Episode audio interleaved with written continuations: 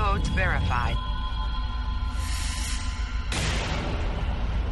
Priority 1 message from Starfleet coming in on secured channel.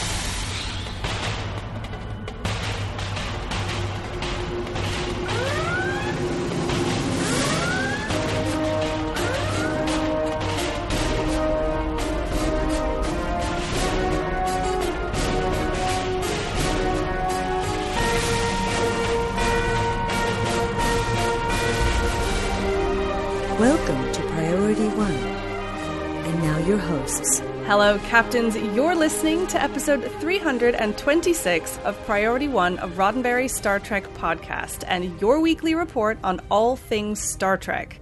Recorded live on Thursday, July 13th, 2017, and available for download or streaming on Monday, July 17th at PriorityOnePodcast.com.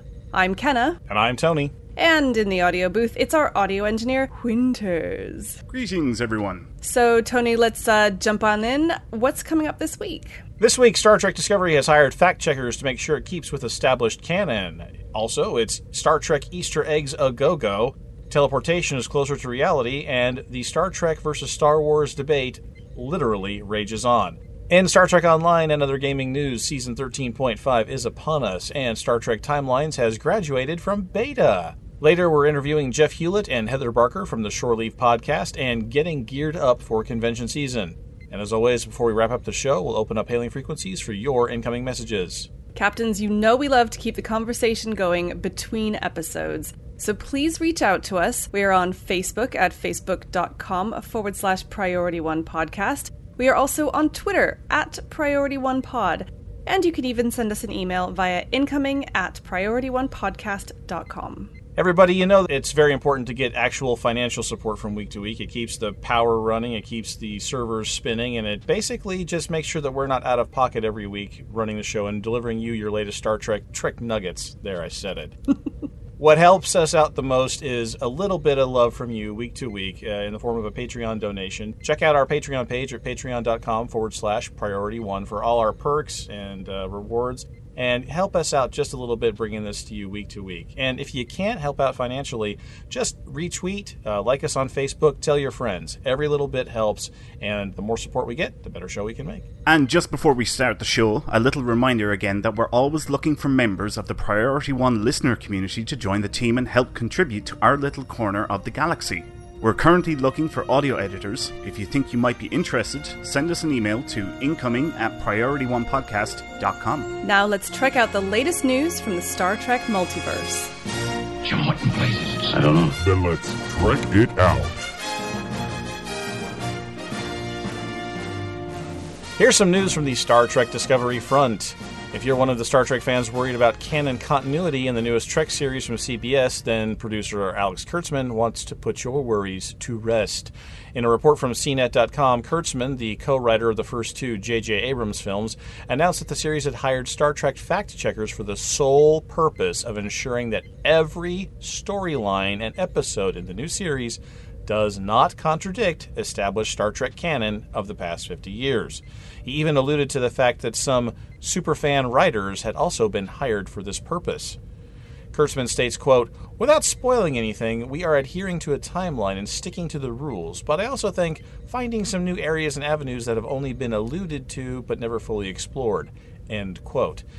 In respect to the mention of a timeline, he further states, quote, no, you have to respect canon. You have to understand the timelines and what the different timelines were and what the different universes were and how they all work together. You have to keep very meticulous track of who, what, when, where, and why. And we have people in the writer's room whose sole job is to say, nope, can't do that, end quote.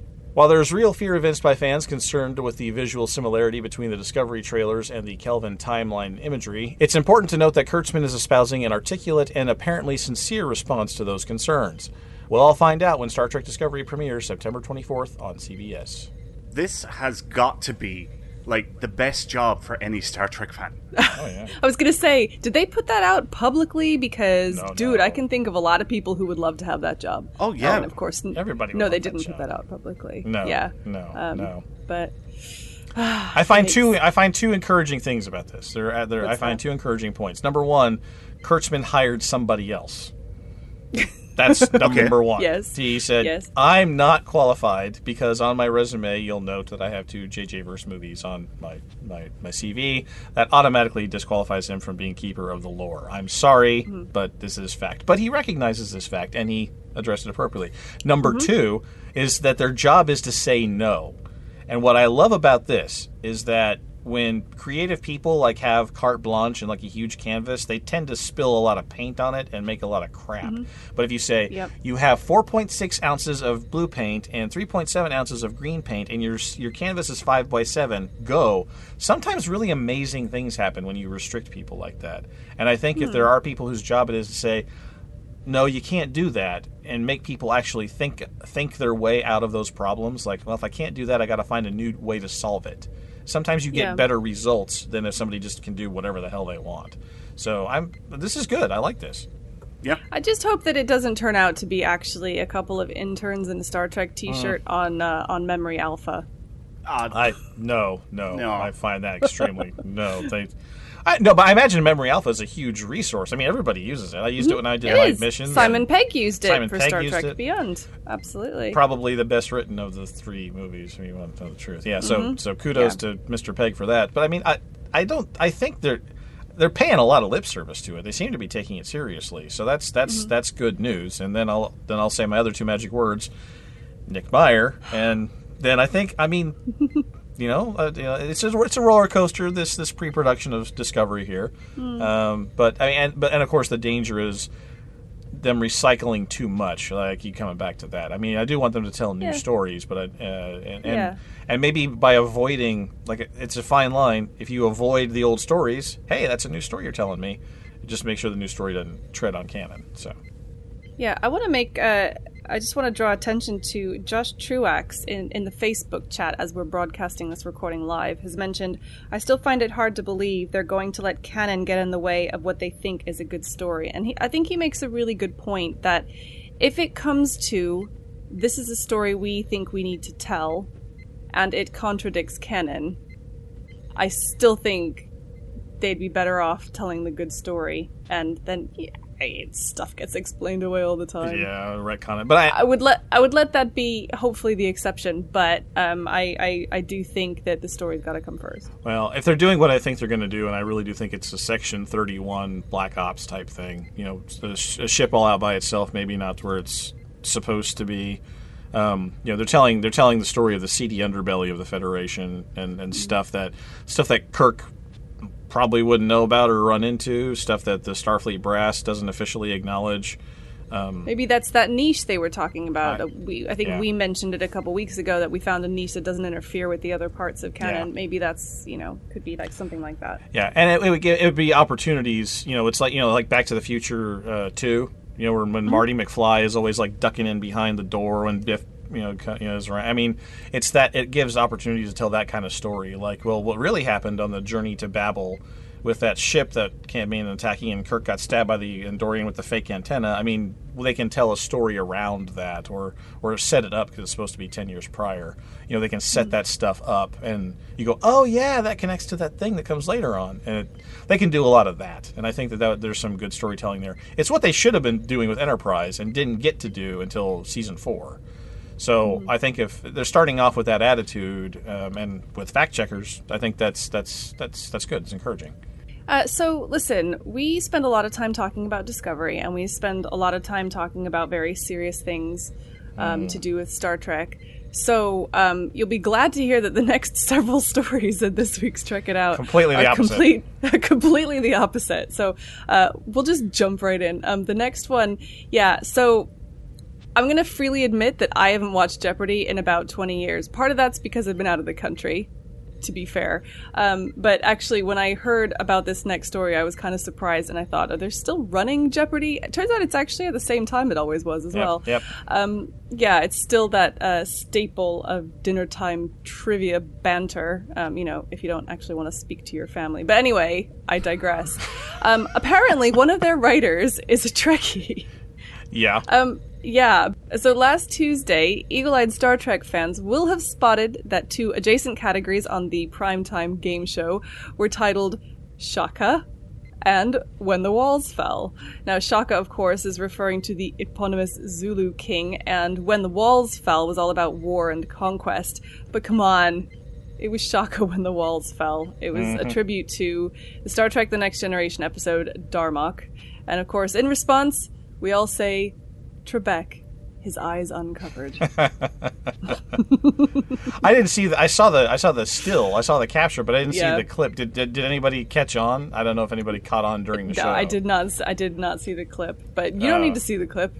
No, no, no. It's it's, just, it, yeah. the, the picture is enough. The, pic- picture yeah, is I- enough. I, I, my money, I, my money's on the fact that nobody spotted it or nobody admitted to it on TV that, that they're enough of a big Star Trek nerd that went, "Hey, wait a minute, that's hey." yeah, that's. Uh, I, I'm imagining no, but that that was that's that is pretty fantastic. Uh, that's uh, you know.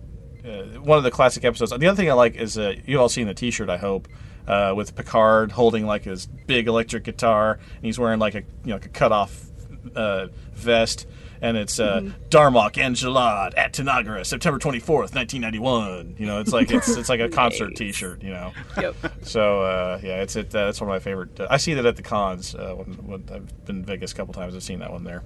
All right. Well, going going from game shows to movie trivia, every once in a long while, the streams of fandom cross, and this week it comes in the form of the latest Spider-Man film, paying a little tiny fan service to Star Trek. Spider-Man: Homecoming debuted in box offices last week, marking the sort of return of Spidey to the Marvel Cinematic Universe since he was bought by Sony Pictures in 1999.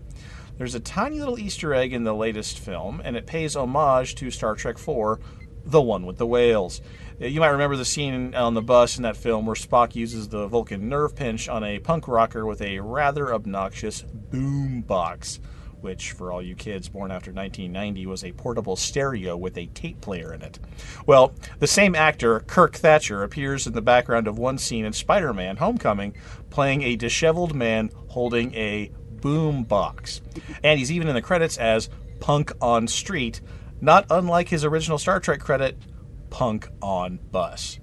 In an interview with star StarTrek.com, Thatcher said, quote, I was having a meeting with the guys at Marvel, and Kevin Feige had to leave early to catch a plane to New York. I mentioned that I was going to New York too, only two days later. He got excited and asked if I'd be interested in doing a cameo as a punk in Spider Man. I said, Of course, sure, end quote. And the rest is history. Shayna Hoover in the Facebook chat says, um, "You're gonna have to define tape player too. Oh, good point. Excellent it's a point. primitive form of um, audio, Audio. Mm-hmm. recording um, peripheral You see, in modern times, as we removable media. removable media, I think it's an excellent way to describe it. Yes, in, in it modern comes with times, a pencil for winding. No, the pencil is sold separately.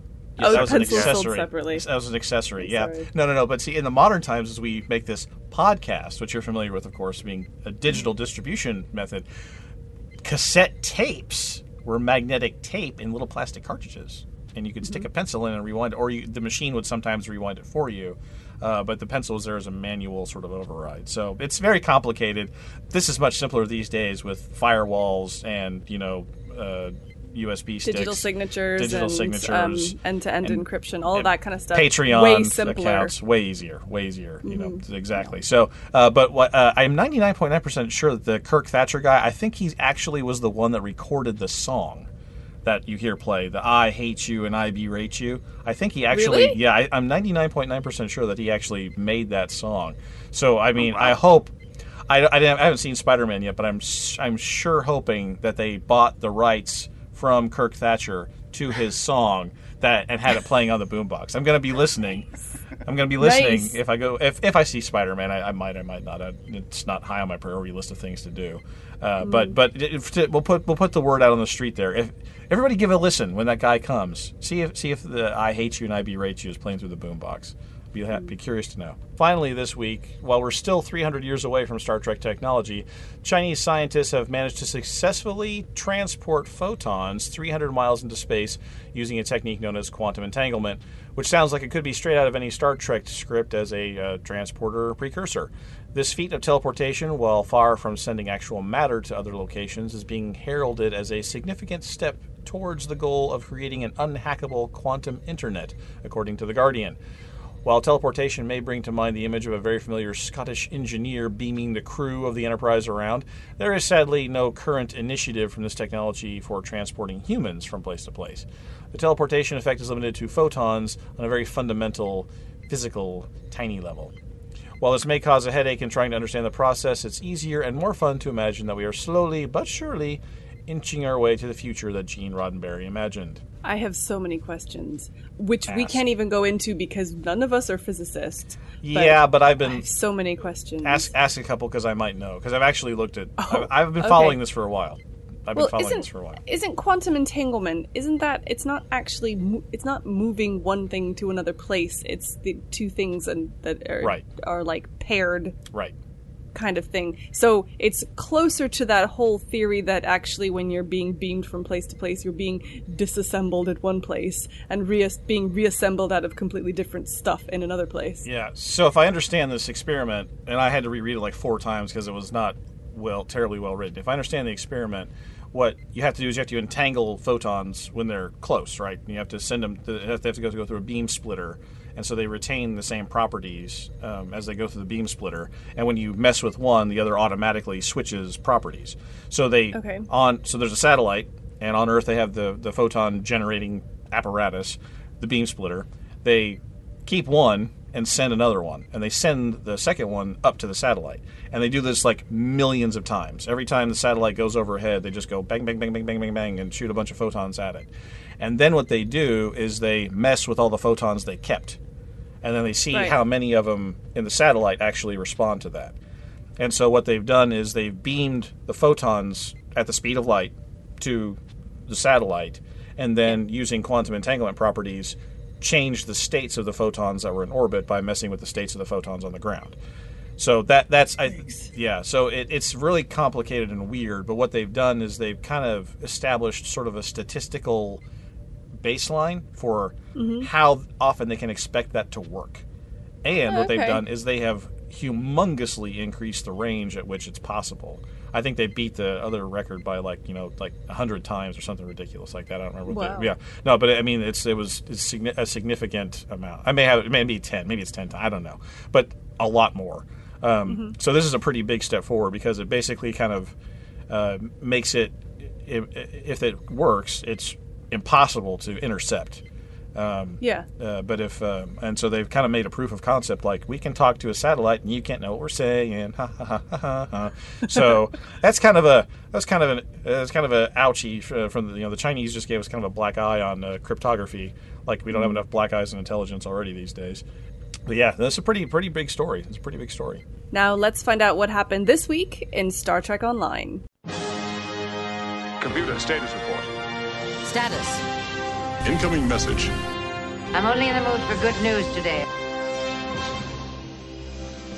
Well, Captains, welcome once again to Star Trek Online News, where it's the launch of season 13.5. Well, uh, tomorrow is. Woohoo! Uh, well, only if you're listening to this show on Monday, July 17th. If you're listening to it on Tuesday, then yay, it's launching today! And if you're listening to this on Wednesday or after, what the heck took you so long? Because this show comes out on Monday. Come on. Uh, we, well, we've pretty much covered what's going into this new season, but here's just a quick little reminder of what's in the update.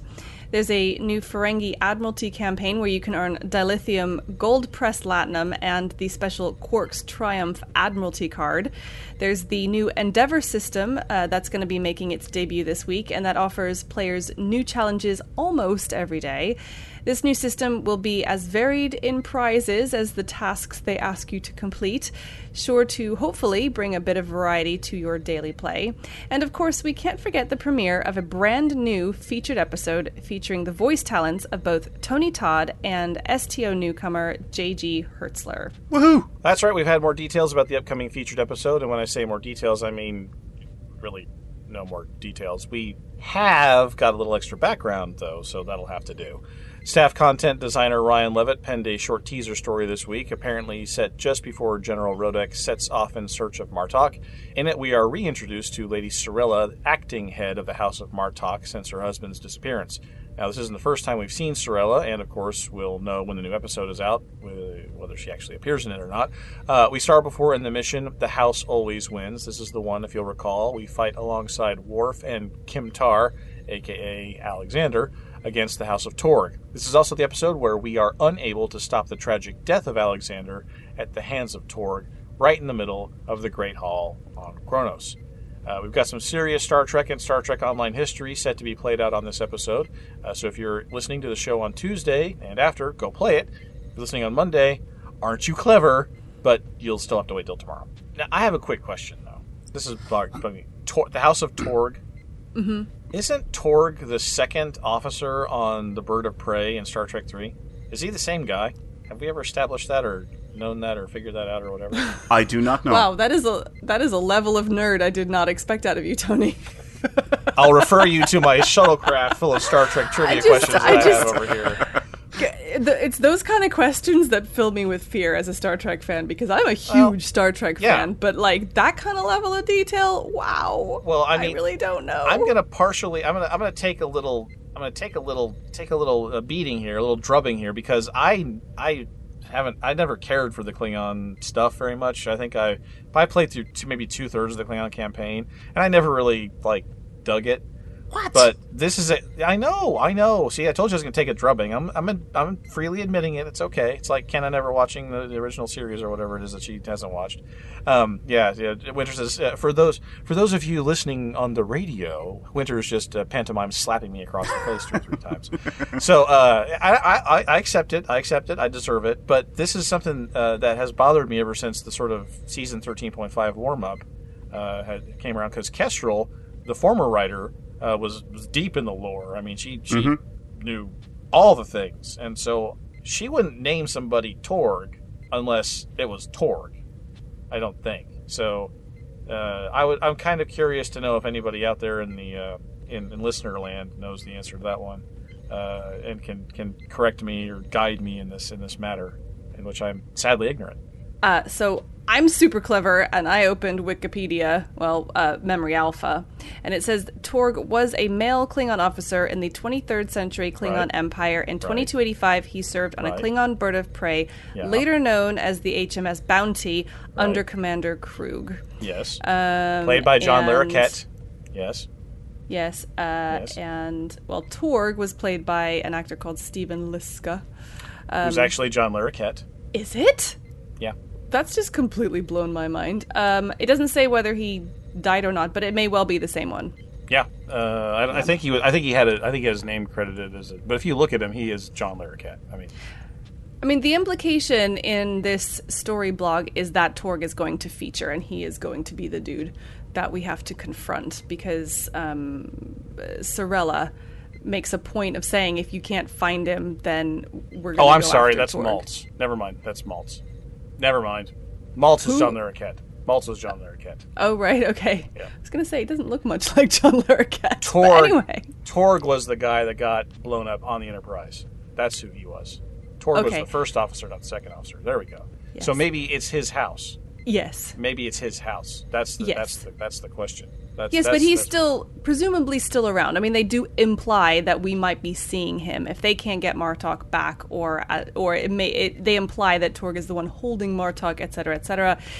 It's a very short story blog. Uh, it doesn't really give us any information about what's going to happen in the episode, but it's sort of implying about things that might happen. And the you know these characters, Sorella, um, Martok, and Rodek. These are characters that we've seen on screen before, so potentially this is going to be one of those very, very good featured episodes, and I personally am looking forward to it. heavily into Klingon lore, which I am sadly ignorant about. So, Yes, exactly. so go ahead and slap me again, Winters. I deserve it. Go ahead. Okay, good radio. Well done. Good. so that's a really good opportunity for us to ask a community question this week. Have you played the new featured episode in season 13.5? That's the one called Brushfire. If you've played it, uh, we want to know your thoughts, so please write in and tell us. You can either email us at incoming at priority1podcast.com. You can comment on the blog post for this episode at priority1podcast.com forward slash PO326, or leave us a comment on one of our social media channels. And if you don't know what to do while you're waiting for season 13.5, there's always something new to learn from Winter's Top Tip. In an effort to lend a hand to new players or even surprise the most veteran captains in Star Trek Online, here's my weekly top tip. This week, my top tip is going to be pretty sure compared to most.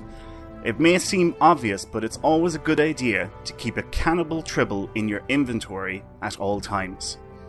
As you might have guessed, a cannibal tribble will eat normal tribbles that are common or uncommon quality. Once a tribble has been eaten, it will be turned into a tribble carcass. They will not consume tribbles that are rare or higher quality. You can get a cannibal tribble off the exchange fairly cheap, or you can breed them.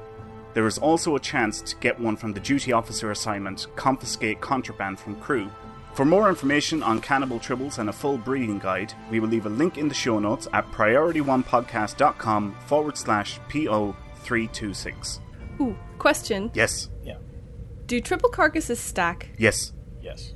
See, this is this is where the the the cannibal tribble is helpful because when I was a very new player in Star Trek Online, I didn't know anything about tribbles or my inventory or anything. I didn't know anything. And I kept getting frustrated because oh my god, I'd be in the middle of a battle and not able to pick anything up. Yep.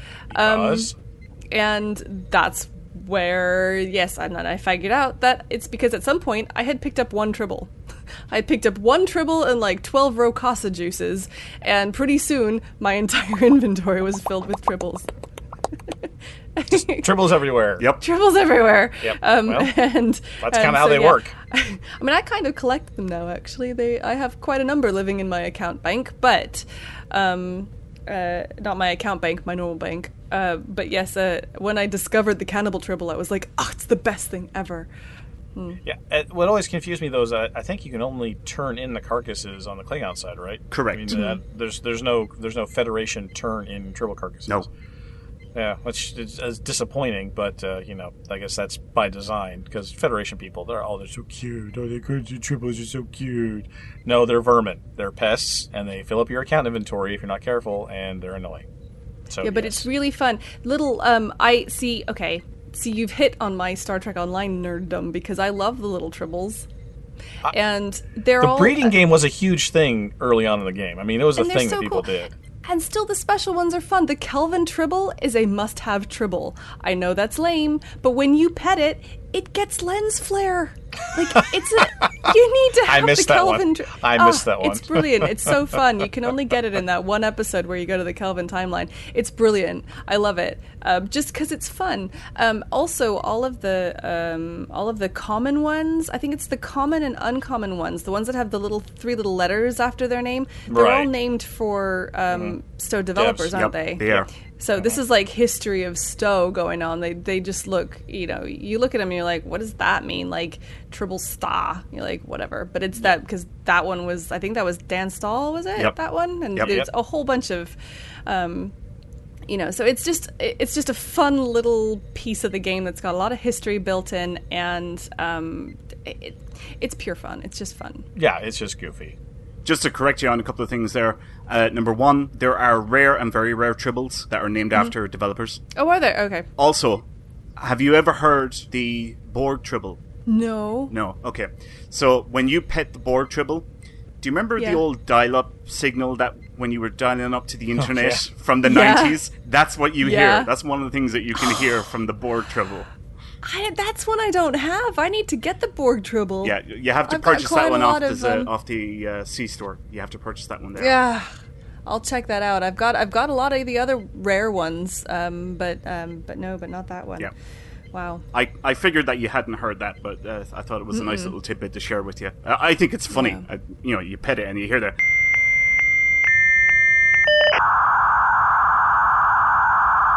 Yeah. Ding ding. Psh. Yeah, yeah, that's it. That's it. And finally, in Priority One Armada news, we want to highlight a few members who have gone above and beyond the call of duty for the Priority One Armada. These members have been unanimously nominated by the senior staff for the Outstanding Service Medal in recognition of their recent donations to the Armada website.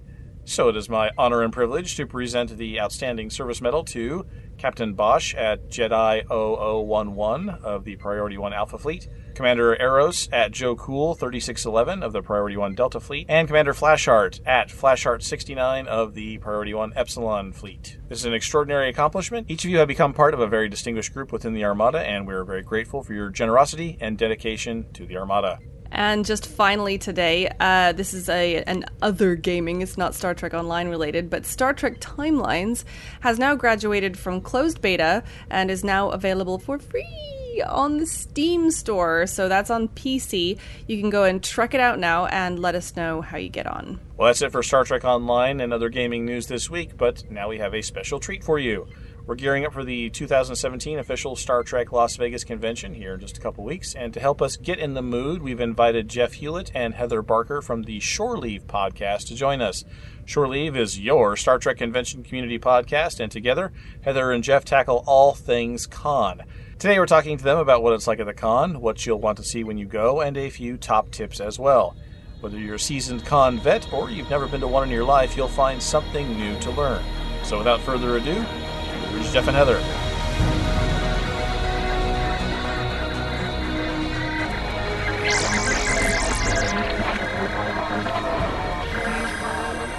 Heather and Jeff, welcome to Priority One. Thank you guys so much for joining us. I can't believe that it's been so long uh, for for us having you on here.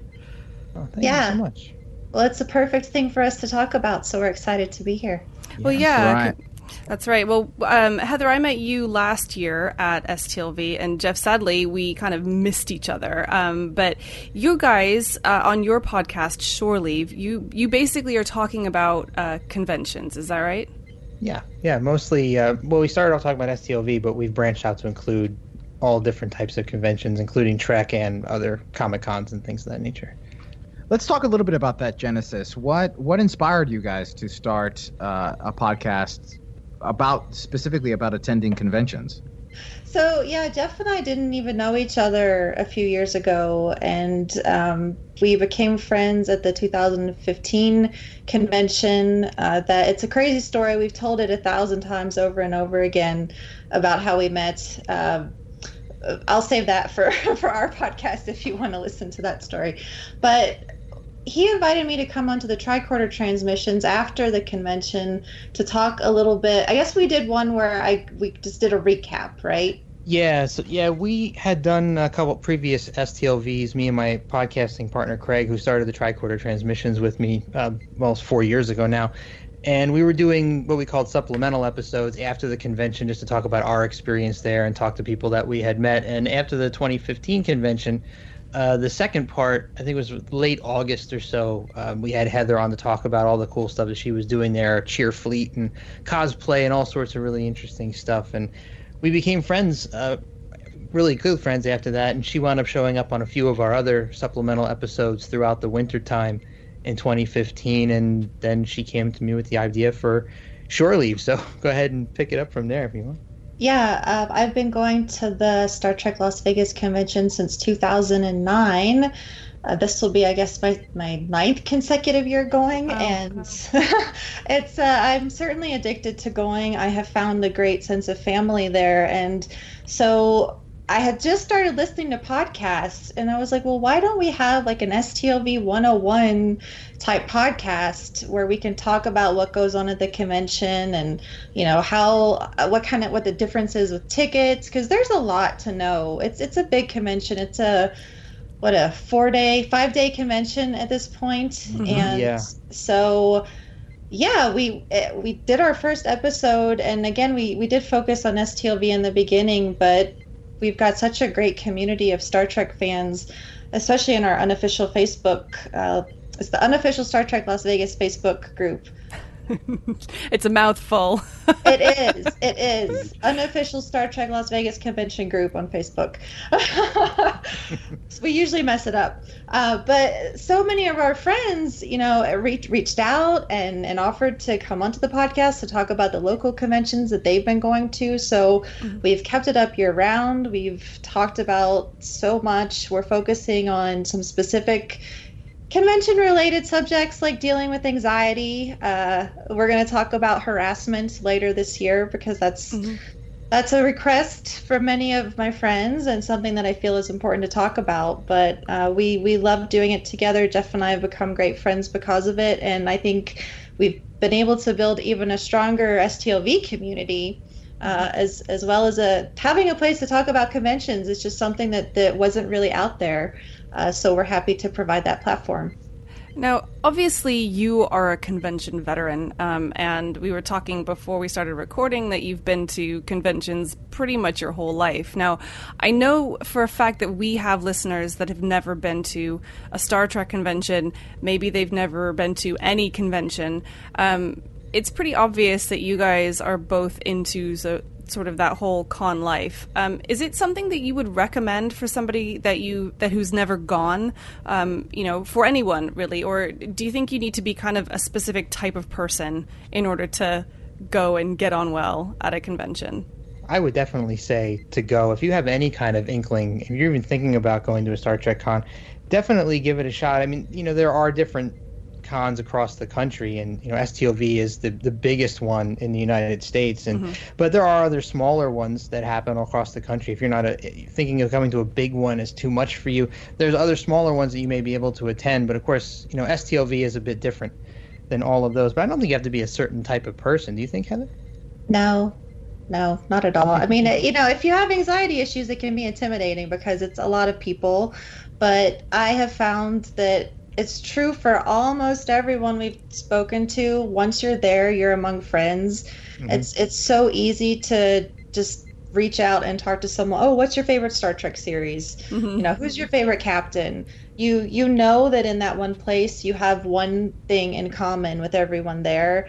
And that that to me creates a sense of camaraderie and intimacy that I don't find at other conventions, especially yeah. those that are not Star Trek focused I feel like a stranger mm. at those conventions uh, because I go and I don't I don't really know many people, whereas STLV is is my family at this point, and mm-hmm. that's that's why we're so passionate about this specific convention, is the family element and the fact that so many of our our friends have have become family, not just yeah. people that we talk to every day, but then you know people that just our family tree continues to grow.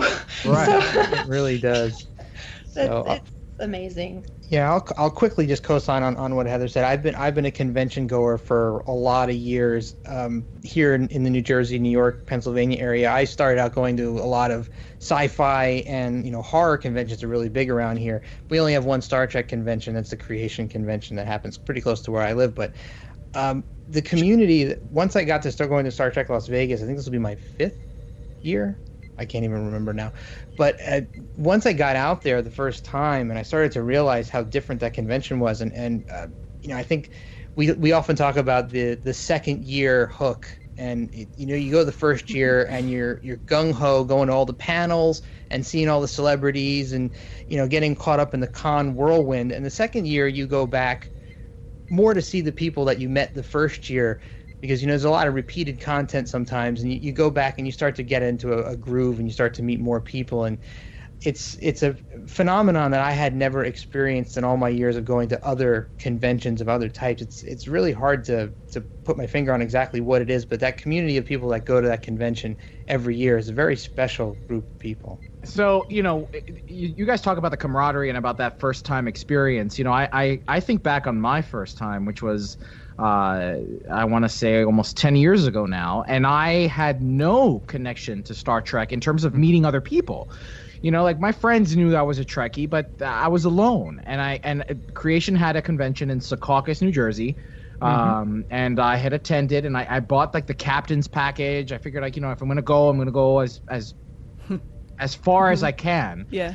and I'll tell you what, I met several people there who I've now had lasting acquaintances with and friendships with.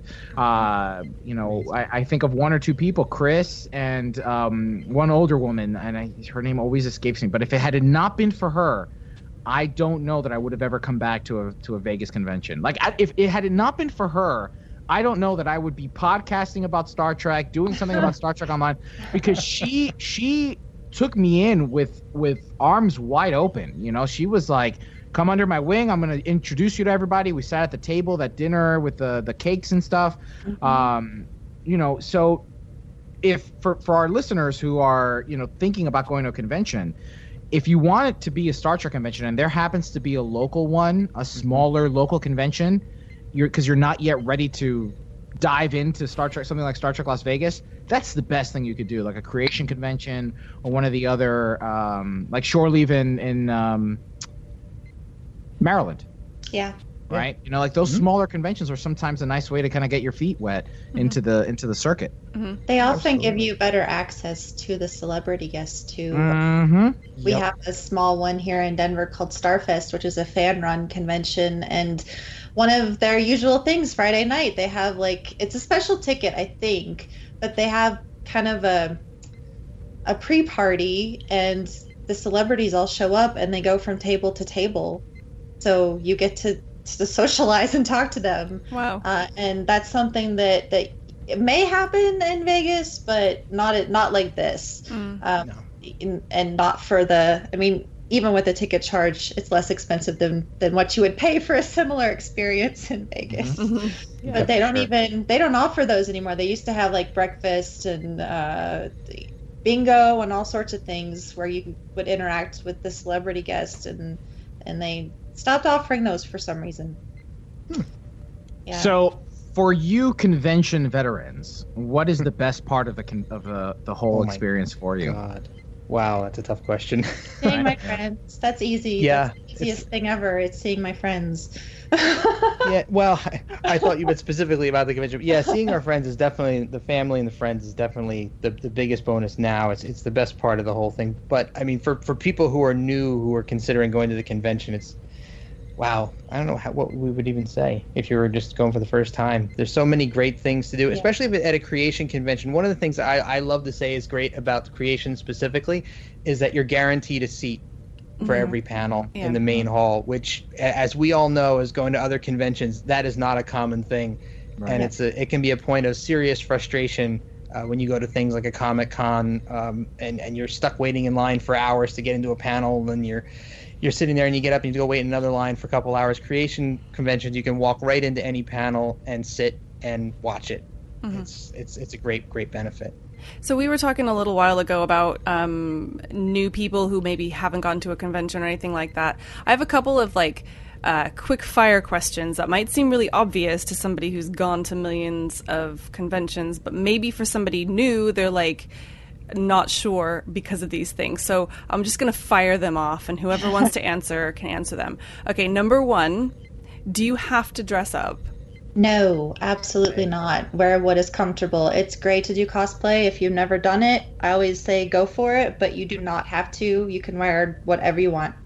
Yep, and I would I would echo that as well. I um I would actually recommend um uh, uh we're not sponsored by anybody, but ThinkGeek is really great. StarTrek.com yes. is really great. They all have these kind of like Star Trek kind of themed things that are not particularly cosplay. So mm-hmm. I've got my little Star Trek kaleidoscope dress that I recently got. So yeah. that like it makes me feel like I'm dressed up, but I'm not in full on cosplay and that sort of thing. So um, yeah, I would just echo that. Okay. Uh, you know, what else, real quick? By the way, I just want to. Th- this is something that came up in the Facebook group the other day, mm-hmm. and I just thought this is perfectly uh, fits into this uh, you don't if you do decide that you want to do something you don't have to spend a ton of money people were asking no. questions about is wearing you know a regular rubies shirt uh, you know or, or costume that you can buy right off of amazon or another site is that mm-hmm. frowned upon not at all nope. Not at all. Wear, wear whatever you want, and you will be perfectly accepted. No one is going to laugh at you or ridicule you for, for buying a, a costume off of Amazon and putting it on. They'll love you even more for doing it. Okay, uh, question number two: Am I going to feel out of place if you're if you're brand new and you don't know anybody? Are you going to feel out of place? I say no, no so. because you're uh, you have to go in knowing that you're among people like you. I, I do think that some people are are intimidated by the number of people 6000 people is a lot of people. And when you go for the first time it's a very overwhelming experience. Mm-hmm. But i think that even if you did have initial feelings of being overwhelmed or feeling out of place those feelings will quickly dissolve uh, th- absolutely by the second day. Like once you get your groove on you know where you're going you're a little bit more comfortable and you're like hey i'm around like-minded people. Okay, uh, next question, and, and this actually came into us via email a while back. Um, seriously, though, what do you do for five days? So this is this is a, a specific great question. STLV question because the last year and this year STLV is five days long. What do you Yeah. do at a convention for five? days? Yes, Oh my- Elijah You hydrates. hydrate is a great idea. Uh, the, I know Heather's got a lot of stuff she'll take too, but there you would not believe honestly how much content creation packs into these conventions. There is always something going on. You have the two theaters going with panels going on in each one. There's huge vendors rooms. There's all sorts of stuff going on. So there's really never a shortage of things to do. Uh, if you're a panel person, you're never going to run out of stuff to do. Um, so I'm sure Heather's got other stuff, but there's a ton of content. Yeah, and the schedule doesn't come out until like a few days before, so be prepared to wait. Unfortunately, uh, we've tried time and time again to get them to release it earlier, but they're handling a, a, a lot of people, I guess. I don't know. They just don't release it till a week before. Outside of the actual convention creation, um, they do offer parties for the different ticket levels. So the gold ticket level and the captain's chair have their own voodoo Voodoo Lounge dinner, and that has entertainment at that. For gold and copper tickets, well, for everyone really, they offer karaoke on Thursday and Friday, and those are hosted this year by Martok and Gowron, oh my god, which there you have to go. It's the best thing ever. it's. Klingon Um, karaoke, isn't it? It is. Yeah. it It's a lot of fun. And then uh, the Enterprise boys, uh, Connor Trinneer and Dominic Keating, host the other night.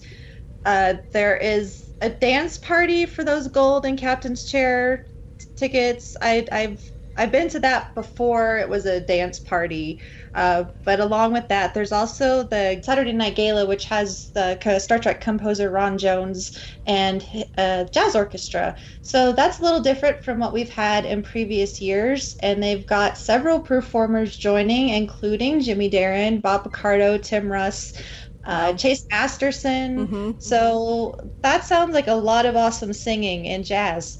Yeah, and uh, is is different than than what they've done in previous years. So Yep. there's there's a lot to do. There's the Sunday night rack pack. I mean, the great thing about this convention is that creation has so many evening events, and then the Facebook groups Oh, have their so own much. events. Their our, our own events. We do um, bar meetups because people just seem to gravitate to the bars in the evening. So Masquerade Bar, I Bar, they're usually always packed Mhm. after con hours. But we're trying this year to figure out some other options for people who aren't comfortable at bars. Um, the noise is sometimes an issue as well. So we're trying to organize some like gaming nights, potentially in the convention center. But Oh, there are good. It's like there are all but there's always something to do. So if there's not something on the schedule, make sure to check out Facebook groups and see what's offered there. And then just wander, wander to the bar, wander down to the convention mm-hmm. hall and see what's going on there. Uh, there's a lot to do in five days. Now, I find with the with the Facebook groups is that sometimes even the Facebook groups are can be a little overwhelming, right? Like you have yours, right, the mm-hmm. unofficial mm-hmm. group, and then there are these other ones. And even I had tried to like localize it like two years ago, three years ago, maybe. I was like, oh, STLV after hours for stuff going on after. I was like, yeah. oh man, no, that's not gonna work because like now that because then other pe- there were still other Facebook groups that I had not known existed. So I mean, what are other than uh, aside from your own, what are some good Facebook groups to kind of keep your eye on during a convention like Star Trek Las Vegas? With STLV specifically, I think the other most active page is Star Trek Las Vegas, but it's and the, Is that the official creation one or is that no, uh, it's just it's just called Star Trek Las Vegas, and it's in just another fan-run group. Um, Creation's official page is semi-active. They're highly moderated, and there's there's no real community feel.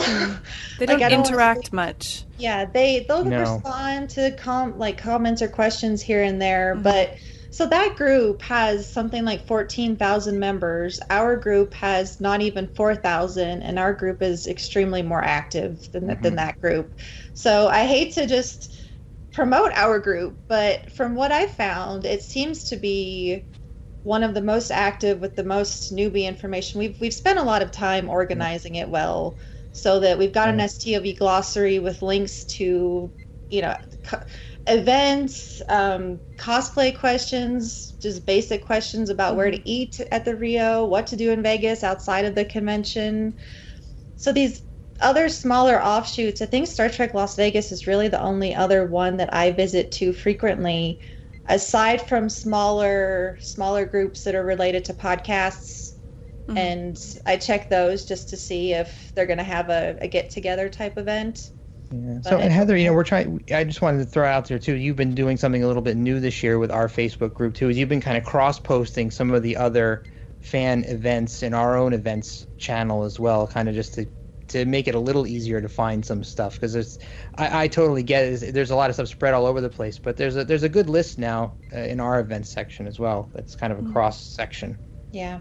I think it's really great the way that you clearly care about bringing new people into the fold and into the fandom and into the con experience. I think that's really nice. I mean, obviously, um, I've been to a couple of cons now, and I really enjoy my time when I go, and I want everyone to enjoy that. So I think it's great that you are uh, making a real effort to bring new people in.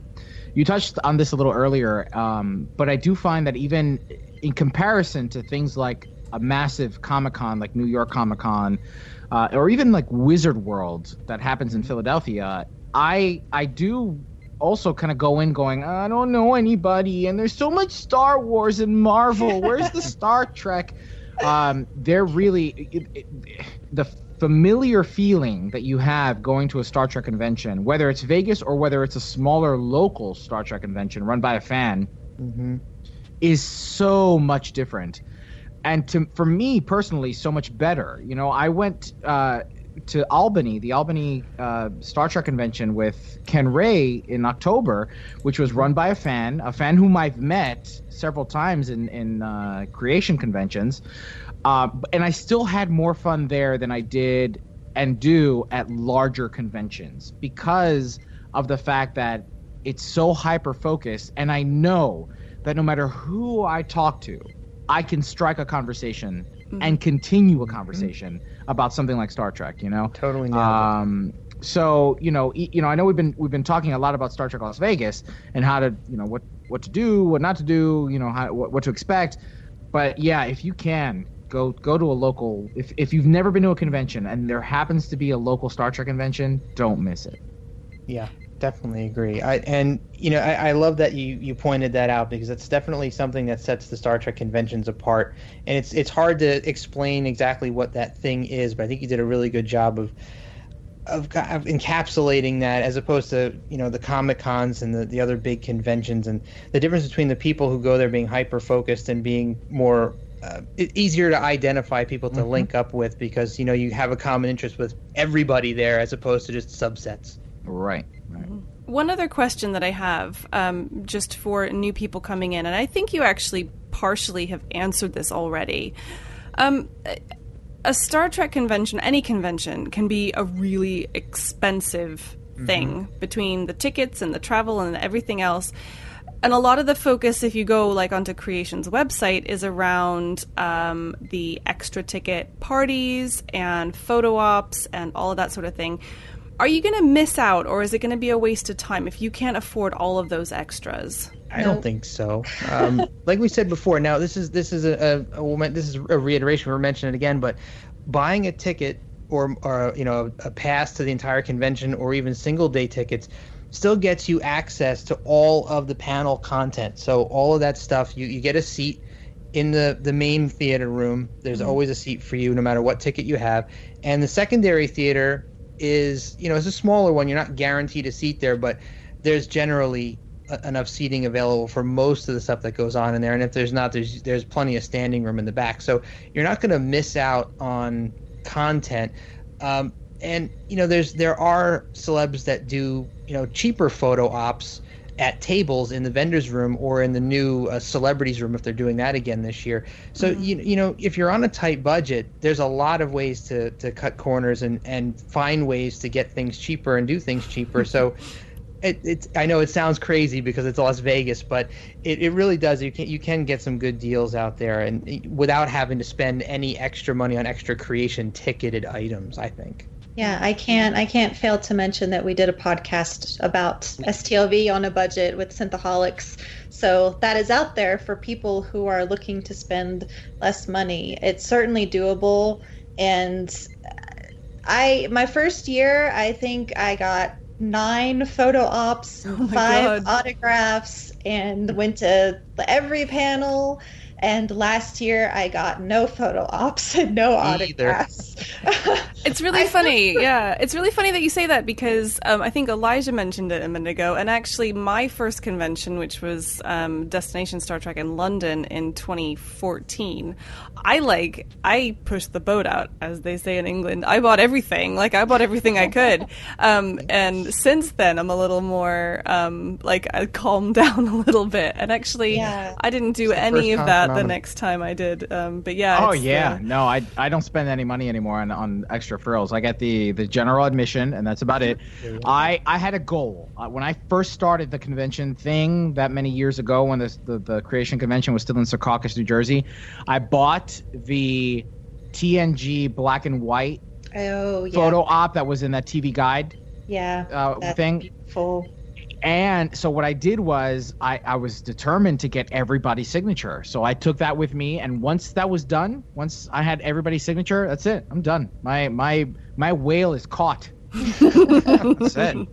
Yeah, there are certainly people who attend that that continue to get autographs and live for that. There are a lot of newbies that come, and I still think that it's valuable to get them if you can afford them. Mm-hmm. But ultimately, there are ways to to go and not spend, you know, thousands of dollars. And we've we've got friends who come that don't even buy a ticket.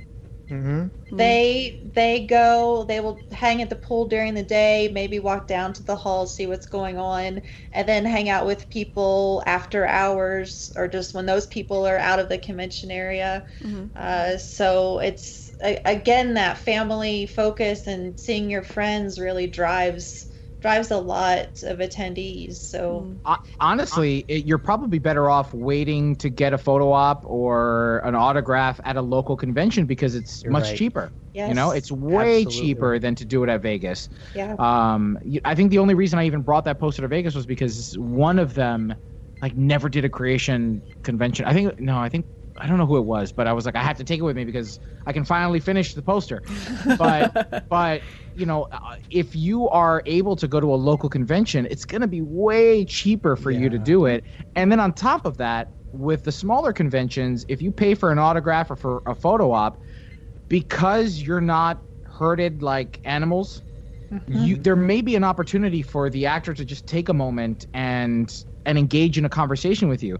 Yeah. Um, one example that I have is that at uh, Cherry Hill at Creations Cherry Hill convention, Nichelle Nichols asked me asked me my name. Like she wanted to know my like me personally, and then I told her my real name, and she was fascinated by it, and we struck a conversation, and I will never forget that. But you know when, where that won't happen, or it's Vegas. unlikely to happen In Vegas. is at Vegas because you know it's it's thousands, hundreds of people uh, trying to get through a photo op, and you're just not going to get that kind of that attention. No, and I think that's a big reason why I stopped getting autographs. And I, I enjoy having the photo more than an autograph too. Yeah, yeah, I agree. Yeah, you, you know just just a quick side note though that if you do get photo ops and autographs in the vendor's room uh, that are not ticketed you you can also have that that connection experience with people. Because I've, I've had I had a, a talk with Grace Lee Whitney for almost a half an hour uh, and it was brilliant. And uh, same thing with Bobby Clark. I talked to him for a length of time and David Gerrold. And so you can get them in those rooms and, and talk with them. You're just not going to get that with you know your George Takeis and your William Shatners and your Patrick Right. Stewarts and things. Don't Well, I- expect that I had that with George Takei, so I'm going to stop you right there. Oh, George Takei, but it was not in Vegas. I had Yes, it at it the Great. Philadelphia Comic Con. I had I I the, my first year in Vegas. I was one of the first tickets for George Takei's autograph, and he not only personalized but talked to us first for some time until they had to stop and tell him not to personalize anymore. yeah, you've got a thousand people waiting outside. it's gonna Yeah, take you a it's- while. I, Oh, I definitely wonderful. recommend I definitely recommend saving stuff like that for smaller conventions if you're Mm-hmm. planning on going to those. Uh, creation they their prices are higher than those smaller conventions. Mm-hmm. Yeah. And you know, they've got a big convention to pay for in Vegas, so I understand why those prices are, are higher. But Okay. uh Here's a question for you guys because we talked a little bit about like what what not to do in Vegas. What's for this year? What's what's the thing that you are gonna not miss that you definitely can't miss this year? I think I probably speak for both of us in that uh, we forked over the money to pay for the TNG panel. Oh, did you? yeah, it's that was a big scandal because they Oh. came out and uh, they were making everyone Mhm. pay for it, and the higher level tickets, gold, captain's chair, copper, they you know rightly they felt like that should be included. Really, creation has always promised that that the panels are free. Yeah. And my understanding with this situation is is this wasn't something entirely in creation's control. Yeah. And that is perfectly understandable. Uh, I think that they did the best they could and and essentially winding up paying for all of those copper captain's chair and gold tickets. Ouch. But Yeah. unfortunately, everyone else has to pay the thirty dollars to see the TNG panel, which will be sometime Friday evening. But uh, you know, it's the 30th anniversary of TNG this year, so that's really the standout That'll be special. event. Yeah, there's there's also TNG related. There's an Inner Light panel with Patrick Stewart, Margot Rose, and Oh, yeah. Morgan Gendel. Uh, So I think that'll be really great. And then the Women of Warp, uh, they're doing their Women of TNG panel. Yep. And that year. was that was really really good last year, and I'm Oh. looking forward to seeing that again. I never miss Women at Warp. Never. They're, they're fantastic. Uh, but there's also um, remembering Leonard Nimoy, the documentary that will be screened for STLV uh, before its release in November. It'll be released on PBS, but uh, we just talked to the Julie Nimoy, and uh, they will have that. It's scheduled for Wednesday sometime, so Wednesday is kind of the quieter day. It's the first day of ST- STLV, and it typically doesn't start until afternoon. Uh, and while sometimes I tell people that Wednesday is an okay day to miss, I, I, I don't want this to year. miss. Yeah, I don't want to miss the Remembering Leonard Nimoy No, documentary. Uh, so lots of cool stuff there. And then I think uh, discovery wise, there's you know there's a panel up there, but I don't expect much from it. Uh, we've got San Diego Comic Con, and so of course they're having a huge presence there. Yeah. And I support their focus on on doing it on such a platform. You know, STLV is the niche market that they already have us. Yeah. most Right, right, right. uh, So I, you know, maybe we'll get to see the trailers and hear a little bit from some of the producers or whatnot. Mm-hmm. But I don't think we're going to see a ton about Discovery. Um, so the last thing I can think that they're going to have is the 10 Forward replica this year. Uh, that's brand new to STLV. They're going to have it set up to do photo ops on. There will be a TNG cast photo, which I kind of wish I could like peek in and watch. Uh, that's just they're sold out, completely sold out. Um, I can definitely see why. Yeah. no one is surprised by that.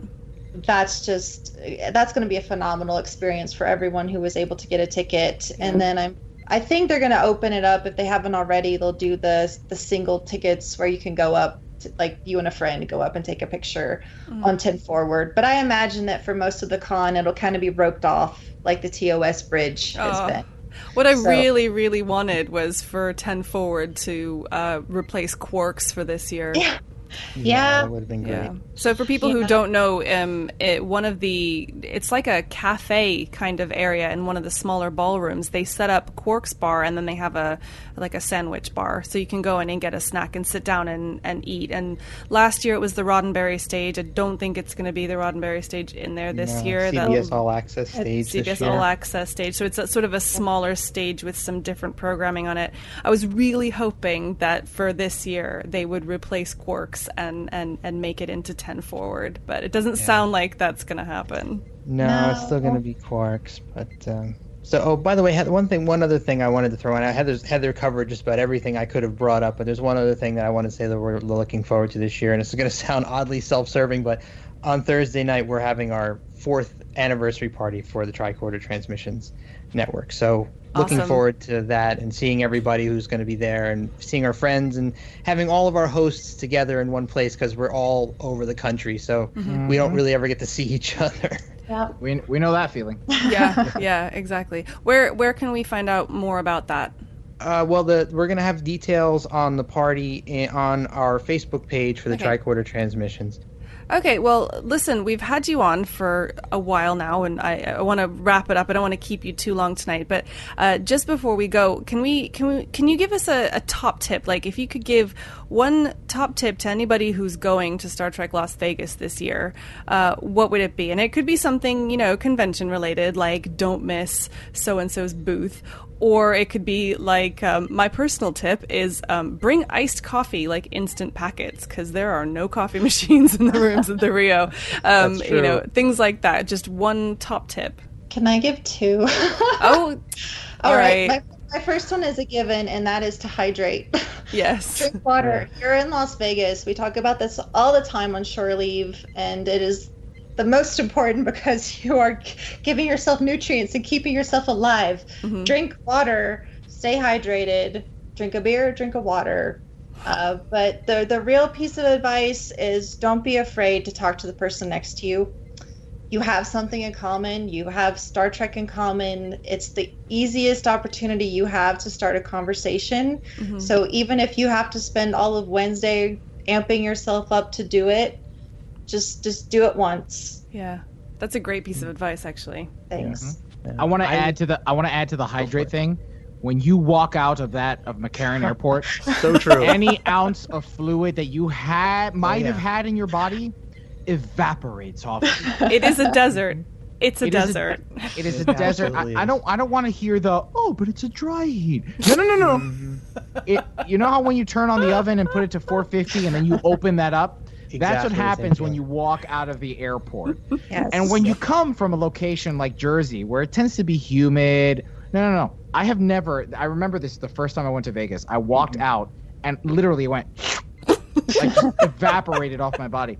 So I I have gone so far this year as to purchase uh, like electro electrolyte concentrated electrolyte squirt thing for water Mhm. and Good pills and pills. man. I am Yep. not. I'm not messing He's- around this year. Yeah. and don't He's forget gearing it's, it's it's dry inside too. Yeah, oh, it's yeah. not It's just dry dry, outside. yeah. You will dr- get dried out in the convention space, Mm-hmm. and it, it gets, also gets a little cold in there. Yeah. Believe it or not. So be All right. prepared. Let's just say this quickly. You have a great opportunity to get sick. Oh you yeah. yeah And I hate to, to be so frank about it, but that's why hydration is so important Mm-hmm. among, you know, making sure that you remember to eat because Mm-hmm. some people don't.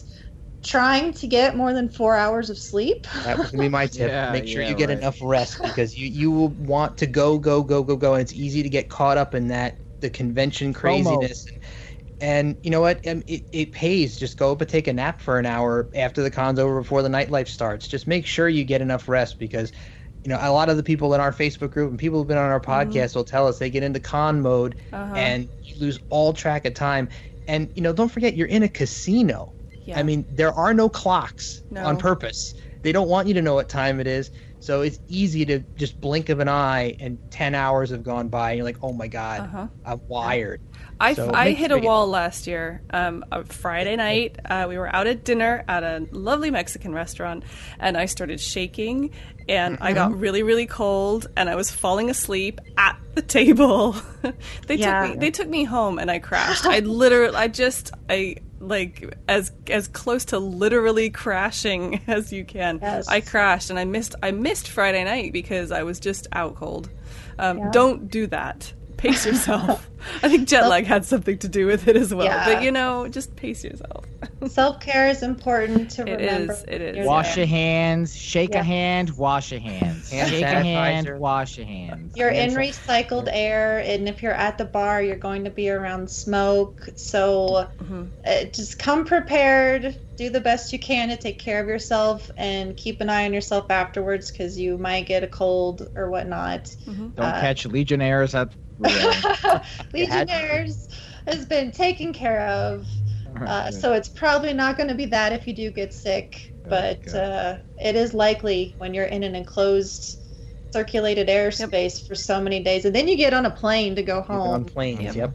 I've gotten sick before I even got on the plane. While I was at the airport, a Oh, kid no. sneezed on me, and that brought me. It was a bad Disney trip. So thanks, little kid. I got sick down there too. I got sick in Disney big time. So traveling always gives you an opportunity to contract something. Oh yeah, oh yeah.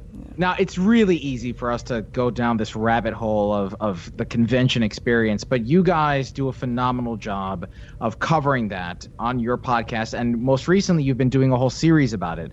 So why don't we go ahead and and and share with our listeners, you know, where they can find out all this information, this the the the convention 101 series that you guys have been doing over the last several weeks. How can people find you?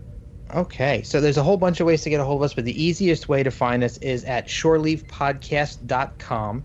Uh, that'll give you access to all of our shows, and you can also get to our STLV 101 series. Thank you for bringing that up. It's a three part series that's, I think, about five hours worth of content. Heather, and yeah, so that's it uh, spread over three parts, and we had some some great guests who are good friends of ours and and convention goers as well, who give us a lot of great advice uh, in those shows. We answer a lot of listener questions, and you can also find our network at the tricordertransmissions.com. So there's all of our shows are there.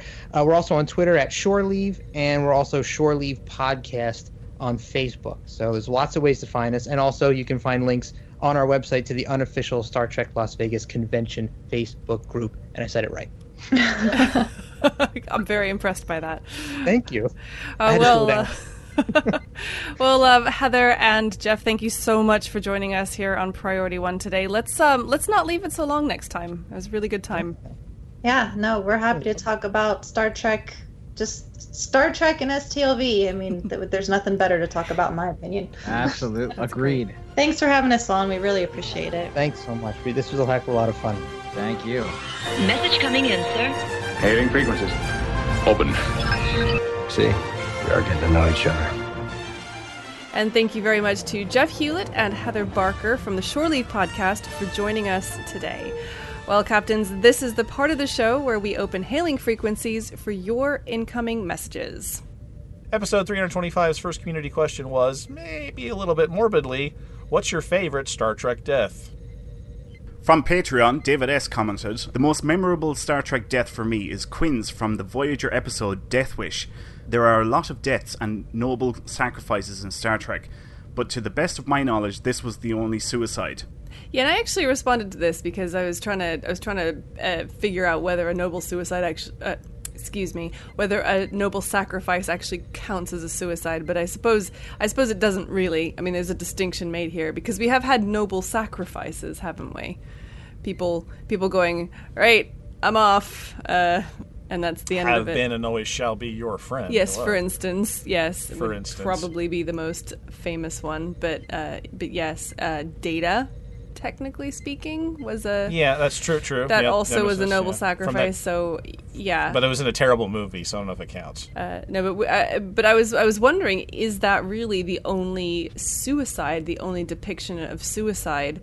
Oh, and what about the Tuvix? guy? Tuvix? Uh, no, that was murder.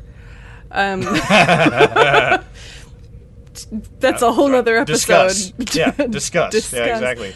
Throw that grenade out uh, there and let it go, yeah. I'm thinking of the one where I can't remember the name of the episode because I'm really bad about that. Uh, where Lwaxana Troi met the guy and in David their Ogden Stiers. Yep. what was it? The, yep. I was just I remember the name of the actor, David Ogden Stiers, the guy that played that. Yeah, Yeah, and it was it, it in his culture at the age of sixty. I think they either like they that. either commit suicide or allow themselves to be killed.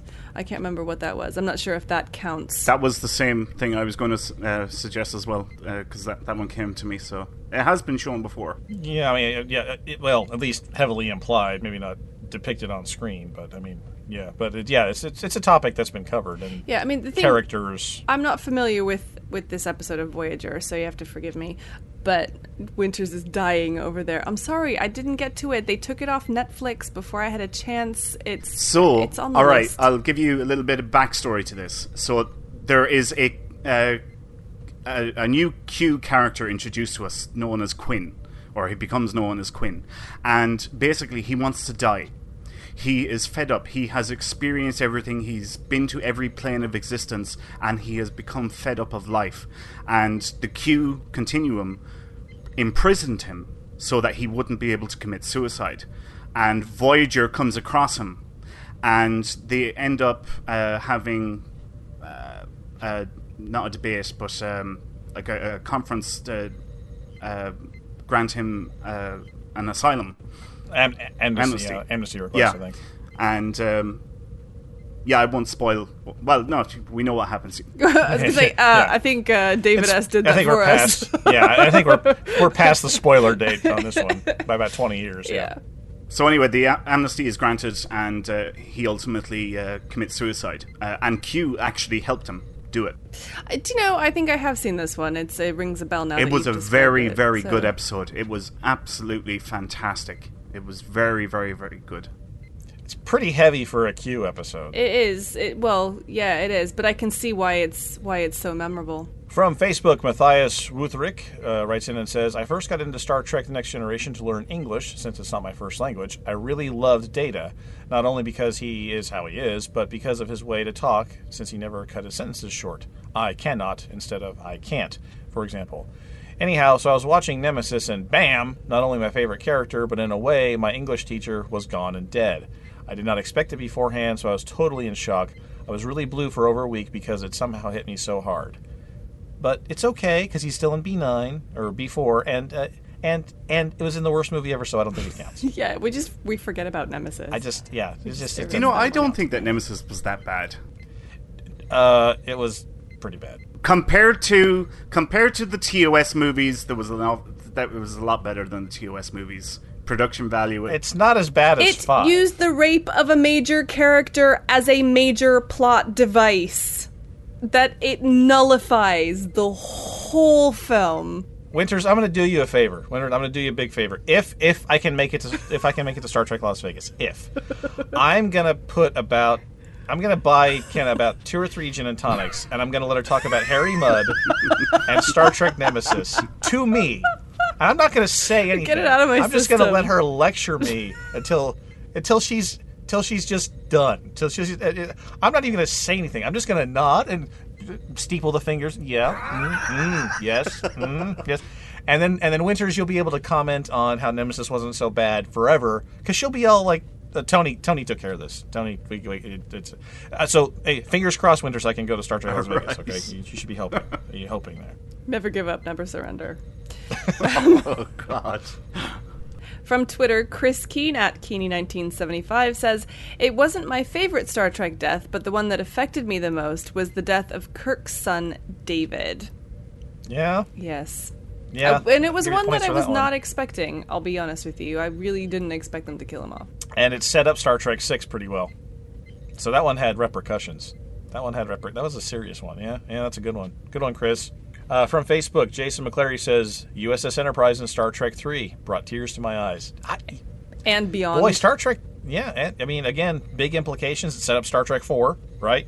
And you know, it's the death of the Enterprise, and watching, and you know, they stranded themselves on a planet that was going to blow up. I mean, that's another good one. Man, two of them, Star Trek Three. It's funny actually that uh, that he said that because I think just this week as well, I think Thomas Maroney also said a very similar thing for Star Trek Beyond that you know, it's hard it is hard to watch. It's hard to watch the Enterprise get destroyed. I thought that when I watched Beyond. It it it it hit me, which is dumb because it's basically a very large car or boat. Um, but it is, yeah, it, becomes a really did. Oh, it- it is, ship yeah, it is. becomes It a is. character. yeah, definitely it a is. It, character. it's a main character, and it was it was hard to watch. So I get it. See, the only one that makes it that's worse is the is the Enterprise D, which was basically brought down by um, Poor Deanna Siri. Troi. driving. you know, uh, that's that's that's where that one goes. But you know, hey, Generations wasn't that great of a movie either. It's it's right down there with Star Trek Five. From Twitter, Captain Revo said, Ziyal, shocking, emotional, well acted, and had consequences. It wasn't the usual actor wanting to leave, and no sci fi way of bringing her back. And Marco Price agreed emphatically, damn straight. Yeah, uh, that's another one that had repercussions. You know, I don't think Garak was ever the same after that one. So And Dukat definitely wasn't. Yeah, He went off the deep Yeah. end. So I, I yeah, I, it, it again. It's this is the hopefully the lesson that Discovery takes is that you know don't just do it because it's plotty or because you have to do that because that's how TV goes. Make sure it counts and make sure that stuff happens two or three episodes down the line that people go, oh yeah, well that's a that's a of course that's what's going to happen after you kill Bob in security because Bob in security this was his job to do this and that job's not getting done so this is a natural consequence. I mean that's the I hope the kind of deep thinking that they're doing when they do you know bring in the death guy. Oh, I've seen it. Oh, oh, I, s- Oh no. I sensed I sensed you. Do Why did I? they- Oh, Oh, man. Yeah. Just make sure it counts. From Facebook, Chris Trone wrote in and said, The most impactful death for me was Jadzia. I wasn't old enough for Spock or Tasha to impact me like it did others. I really enjoyed the Jadzia character strong, feminine, intelligent, and kind. Her death came as a surprise. It was shocking, and I was very angry at the time. I guess I am a little still. Yeah, I was very shocked when Jadzia was killed off. I couldn't believe that. Yeah. That, it, although again, maybe this is the difference. I mean, uh, Terry Farrell wanted out. Yeah, she did. And and then they immediately brought in But Ezri. So I- it's like we still have I. I didn't know that at the time. It, it just seemed to come out of nowhere, you know, that she was being killed off. There was no nothing leading up to it. I didn't. It's not like today, you know, where you hear what's going on with actors and Yeah. Or or or. And, and that was from an era of TV where the main characters didn't get killed off. That wasn't it wasn't a regular thing. Yeah. So I mean, yeah, but I mean, again, I, I think that the fact that they brought in Ezri like right away was sort of. Uh, I think it kind of blunted the impact a little bit, much like B4 whistling all the stuff, whistling the music at the end of Nemesis sort of blunted Data a little bit. So it's again sci-fi tropey retcon type things. Episode 325's second community question was also perhaps morbidly, but probably not. Are you a Star Trek gamer? If you are, what do you play and what do you like about it? And if you're not, are there other ways that you get together with other Star Trek fans? From Twitter, Daydreamer says, I only play Star Trek Online. I like the immersion with the stories. I used to do roleplay by forums, but kind of stopped since STO. I did Elite Force once, and that was a lot of fun, especially the holodeck maps. I wish STO had something similar for the PvP games, such as Capture the Flag. Well, we're kind of getting closer to that, aren't we, with the new um, the new war game scenario? It's not quite the same as just like straight capture the flag, but it's getting there, hopefully. From Facebook, Rob Kramer wrote in I'm absolutely a Trek gamer. I like to dive into Stowe when I can, even though the Platinum Trophy is impossible to unlock on the PS4. Bridge Crew is my baby these days. It's a Trek gaming experience I've always dreamed of since I was a little kid. Sure hoping they flesh it out with some DLC content sometime soon, though. Bridge of the Enterprise D, please.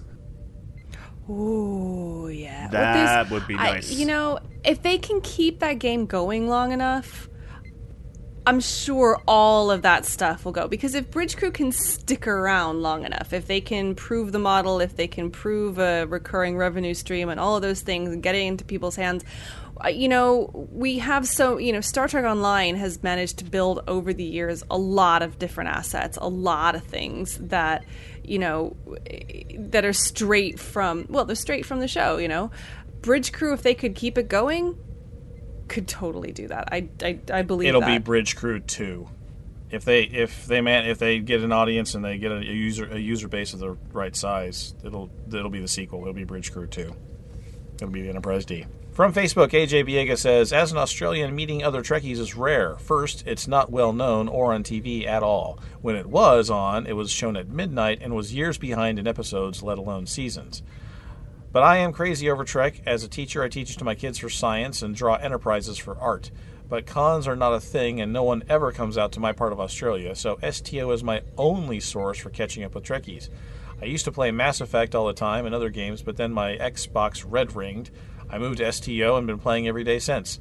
But I've recently tipped my toe in Star Trek Timelines and Stellaris Trek mod, but only if I'm done doing some dailies with STO. And the Stellaris Trek mod is very good. Is it? I, I will say. Uh, we did it. We did a little story on it. Uh, uh, got to be a couple of months ago now on it, but and it sounded really promising. But I don't play Stellaris, so hey. I, I Lennon Lennon made me do it. Lennon for for a long time. For everyone listeners will recall that Lennon uh, is our uh, original British uh, contributor to uh, uh, Priority One. He's still in the background, as always, hovering, you know, you know, menacingly, making me do things like play games. Uh, You make it and, sound like he so he, he works with you. me. Yeah, he, He- he did. He, made totally did. Oh, I lost. I lost hours. I lost hours to this game. Uh, it was. Uh, I did not sleep as well because I was up late, late playing this game. Uh, but yeah, but Stellaris is an excellent strategy game, and it does have a mod that kind of converts everything to more or less a Federation, Klingon, Romulan. Uh, Alpha Quadrant type universe, and uh, yeah, it's the game is excellent, and the mod's pretty faithful to Trek you know tech and uh, te- and, and advancement. So anybody who is a fan of the old Birth of the Federation game should really try getting Stellaris and putting the Star Trek mod on top of it because I think that will probably give you a lot of the same feels that you had from that uh, from that era. I have actually I have two comments on this on this little piece of feedback. Number one, surely more Australians are going to be more Star Trek fans, uh, you know, in modern days because Chris Hemsworth. Well, sure. So, yeah, I mean, come on. I mean, he's like blue blood home and away. and we had an audio editor from Australia for a while too. So so we know we know But uh, you know, um, silliness aside, he's raised a really good point about Star Trek Online, and one of the reasons that Star Trek Online is fantastic because uh, as long as you have access to the internet. Uh, and a half decent computer, you can play Star Trek Online and you can connect with Star Trek fans anywhere. It's easy, it's totally immersive, and I just I highly recommend it for anybody who is a big Star Trek fan who feels isolated because of you know where they happen to live. I mean, if you live in Timbuktu, you could probably play Star Trek Online and hang out with Trekkies. So it's it's pretty cool. And for our next piece of feedback from Twitter, Kyle Hadiniak says, I'm playing Elite Force 2. I'm late to the party. I like the post Nemesis setting. Otherwise, Star Trek Online is great for multiplayer. From PriorityOnePodcast.com, Chio Yumiku says, I'm also a Star Trek gamer, Star Trek Online gamer. I love Star Trek Online because it feels IP based and Star Trekky. I came to this game from Star Wars The Old Republic, which, in my opinion, not only does free to play wrong, but feels like generic sci fi with a Star Wars name. It doesn't immerse me into the Star Wars universe the way STO immerses me into the Trekverse.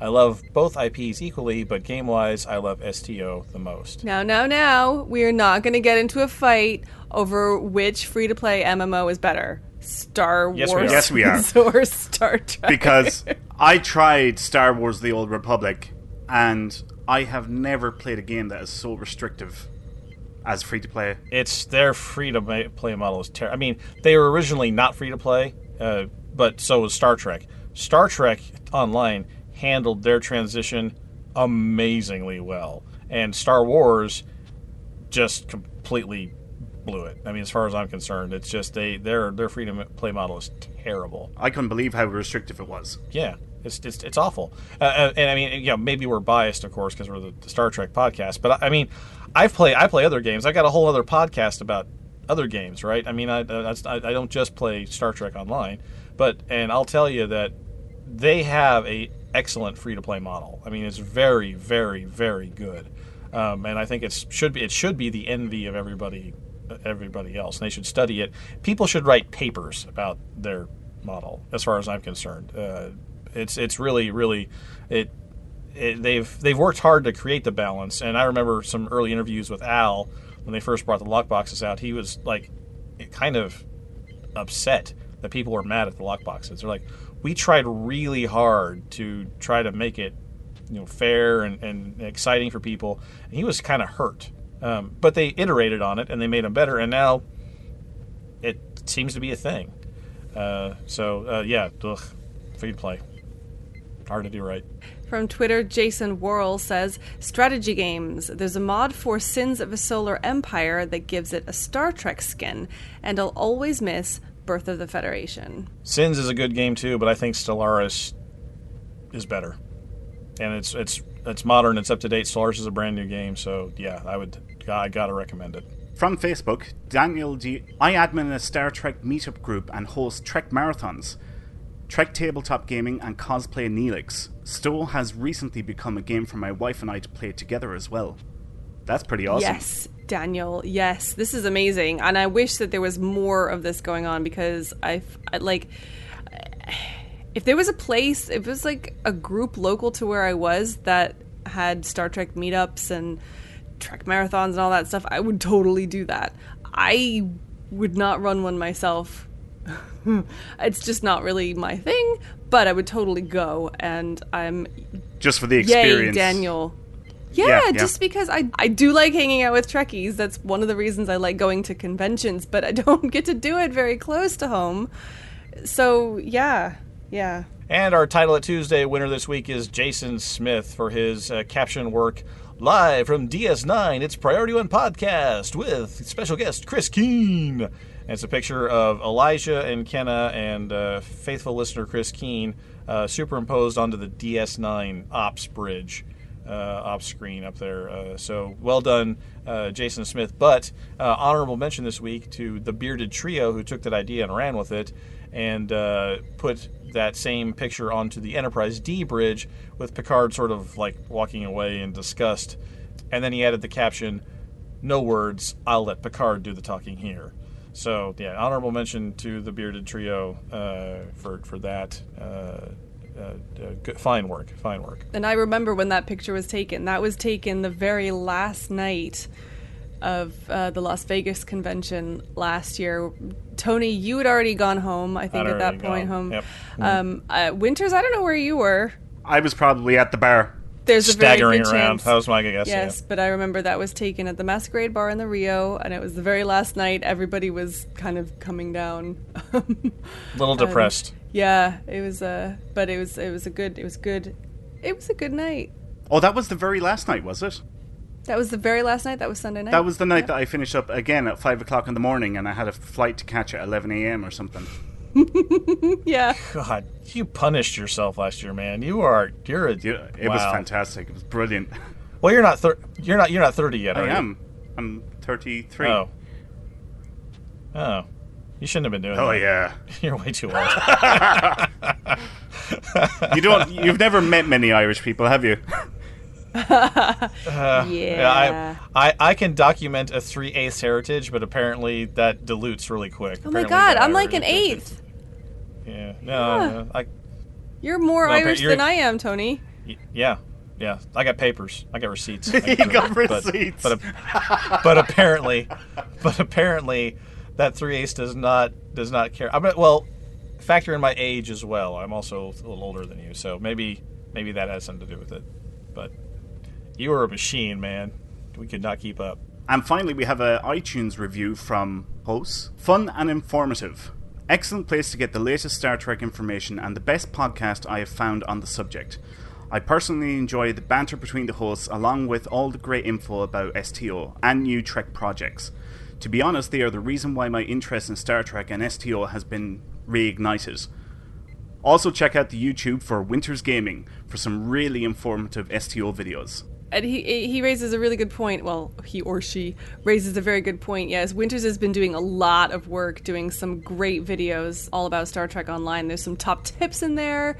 Uh, there's some playthroughs in there, and it, I mean, this guy knows Star Trek Online. So go and check them out. I highly recommend it. And I really appreciate those kind words. Thank you very much. Well, that wraps up episode 326 of Priority One, a Roddenberry Star Trek podcast. For more great podcasts like Mission Log and Women at Warp, go to podcasts.roddenberry.com. Before we go, here's a reminder of our community question this week. What are your thoughts on the new Star Trek Online featured episode? Captains, you know we love hearing from you. So leave us a comment on our website at priorityonepodcast.com. You can leave a comment on our Facebook page at facebook.com forward slash priority one podcast, or you can even tweet at us via at priority one pod. Don't miss a thing from the world of Star Trek. Catch our episodes every Monday by pointing your favorite podcast app to feeds.priorityonepodcast.com. You can even join in on the fun while we record our episodes live on Thursday nights at around 11 pm Eastern. Keep an eye on our social media channels for details. And if that wasn't enough, you can join us in Star Trek Online in the Priority One Armada. If you're interested, just head over to PriorityOneArmada.com and sign up today. This episode of Priority One Podcast is brought to you by our patrons through patreon.com. Find out more and add your support at patreon.com forward slash priority one. Even if you can't make a financial contribution, please help spread the word about the show and invite your fellow Trekkies. It's your support that keeps us going. Don't forget to tune into Priority One Productions Guard Frequency podcast at guardfrequency.com, covering the world of space sims, including Star Citizen, Elite Dangerous, Descent Underground, and many more. If you like this show, then listening to Guard Frequency is the logical choice. A big thanks to Jeff Hewlett and Heather Barker from the Shoreleaf podcast for joining us this week. Also, a big thanks to our writer John K. Kirk for helping us out with parts of this week's episode. Thanks to our audio team, led by Michael McDonald, with assistance from Brandon Parker and Jake Morgan, with support from Midnight Shadow 7 of Holosuite Media. And speaking of Jake Morgan, a big thanks to him for spearheading all of our social media endeavors and skits. Thanks to our graphic artist and web designer, Henry Pomper. Thanks to the composer of our theme music, Chris Watts. Thanks to our syndication partners, Subspace Radio and Trek Radio. Thanks to our associate producer, Navy Boats Lou. And most importantly, a big thanks to you, the Star Trek community, and our listeners. Because without your ongoing support, none of this would be possible. Enemy ship on sensors. Red alert. Shields up. Ready weapons. Engage. Transfer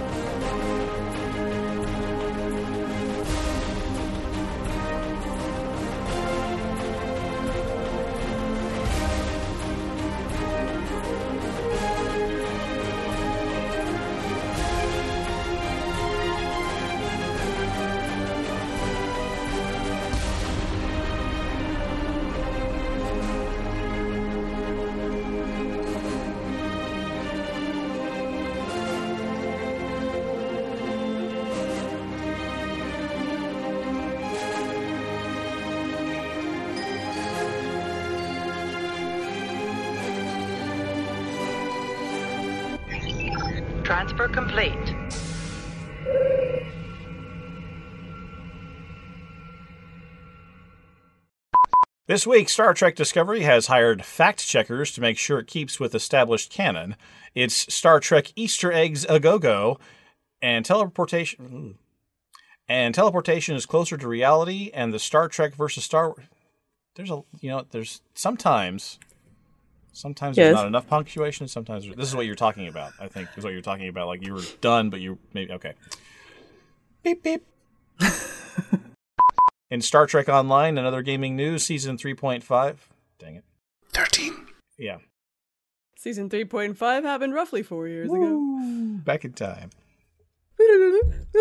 Well, we were talking about that Tipler cylinder earlier. Oh, yeah, yeah, yeah. You know, before the show, we were talking about how Kenna just passes out the hard parts, like the hard names, stuff like that. She gave me the ad lib here. So thanks a bunch, Kenna. okay, here we go. Um, who wants to read that? I'll, I'll go into it. You're gonna be me. This is I'll gonna do get it yeah, confusing. for this for this one line. For this one line, I'm secure enough in my masculinity. I can be you for one line. It's Episode 325's first community. Wow. because we all know that's what I sound like. That's what you do. That's right. That That's was a very exactly good how you- impersonation how of you roll. yourself. Yeah. this is this is Kenna doing Kenna. This is, okay, now now watch how do you do Tony impression. Watch, watch everybody. Episode three hundred and twenty-five. It's community question. Winters, Winters, do one of you. Winters, do Winters. This is Tony closing sync one.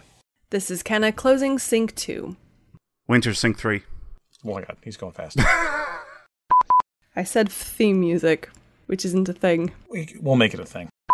And another one bites the dust.